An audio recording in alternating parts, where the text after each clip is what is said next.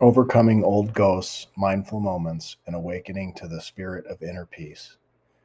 Reflecting back on my own experiences with trauma or adverse childhood experiences, ACEs, it has become abundantly clear to me that my built in anger, etc., has been repeatedly triggered by experiences with connections to resistance to what is unfolding in the present moment. It has taken me a long time to realize that my past anger management problems and temper tantrums were really manifestations of anxiety and panic attacks, swallow, swa- swaddled in a brilliant disguise. But it has also become self evident to me that my behavior served a purpose to wake people up. Back in my first year of preschool, I remember feeling lonely, rejected, and abandoned when the nuns would put me in an old storage closet after repetitive and challenging behavioral infractions. These punitive consequential experiences were occurrence, regular occurrences back then, felt suffocating, and I hated them. But at least they didn't put me in a mechanical restraint straitjacket or give me a lobotomy.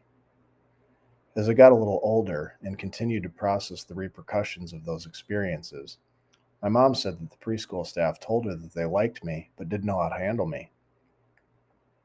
For as long as I can remember, I felt like an outsider or resident alien, as it was all too easy to hide behind the guilt and shame and embarrassment through the coat of armor of bravado, bodyguard of anger, and playing the role of a clown. These coping strategies made for good survival skills, but also paved the way for seemingly below the radar work avoidance techniques that become barriers to personal growth later in life. We all have our blind spots and obstacles to overcome. Compounding the early school trauma, growing up with my mom's crippling depression, alcoholism, and ultimate death by suicide was suffocating on me and amplified the aforementioned sentiment. Talk about a feeling. It's taken many moons to shine a light on those shadows and keep on tunneling through the dark night of the soul. Furthermore, it has taken me a long time to really get in touch with those unpleasant feelings and the impact they have, have on, had on my road the less traveled. After many years of therapy and meditation and more than a handful of moments of self sabotage, it has taken a lot of work and pretending to not get seduced into negative self talk stories or have an attitude, chip on my shoulder, or spiritual bypassing during the journey and healing. Today, I can pull from these feelings as a way to empathize and co regulate with others when they are struggling. And I choose to look upon the non preferred preschool seclusion experiences as an early meditation training program. That being said, I wouldn't recommend or encourage the old abusive approach utilized on me in the school of hard knocks. It had its place, but it's time to let go of the old baggage and replace them with new ways. Thankfully, my second stint in preschool was at a therapeutic center that utilized restorative practices and focused on social emotional development with a garden variety of children with a myriad of visible and invisible developmental delays.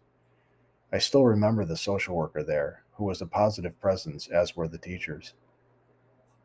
Additionally, this writer's meditation practice has revealed an internalized paradoxical spiritual truth worth echoing. Questions can be powerful interventions. However, during a push hands practice with an old Tai Chi instructor, I remember when he pointed out to me that questions can also uproot us.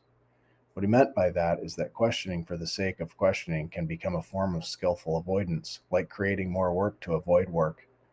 Moreover, this kind of questioning can become distractions from the truth rather than cleansed perceptual doorways that anchor us into the ground.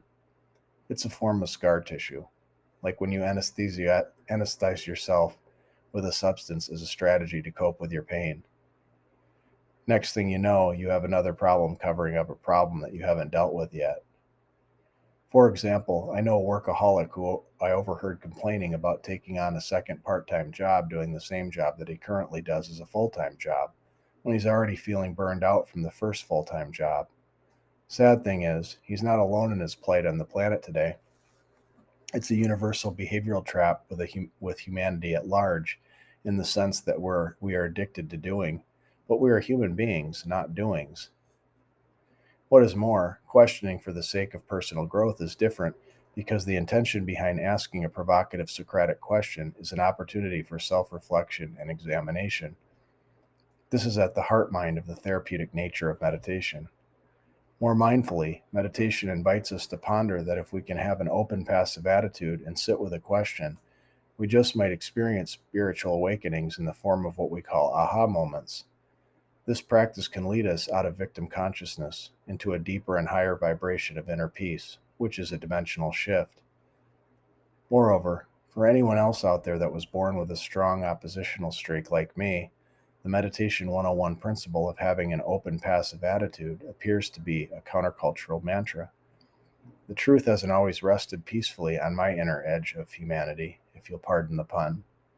Ah, the voice of the ego likes to assert, Nobody tells me what to do, not even me. Finally, as we gradually soften our edges and expand our borders, we have a home base to return to that lives in the breath of the living moment. May we pay purposeful attention and gently allow the mindset of our growth to seep in organically, like herbs taking root into the ground, one step, one breath, and one moment at a time. You dig?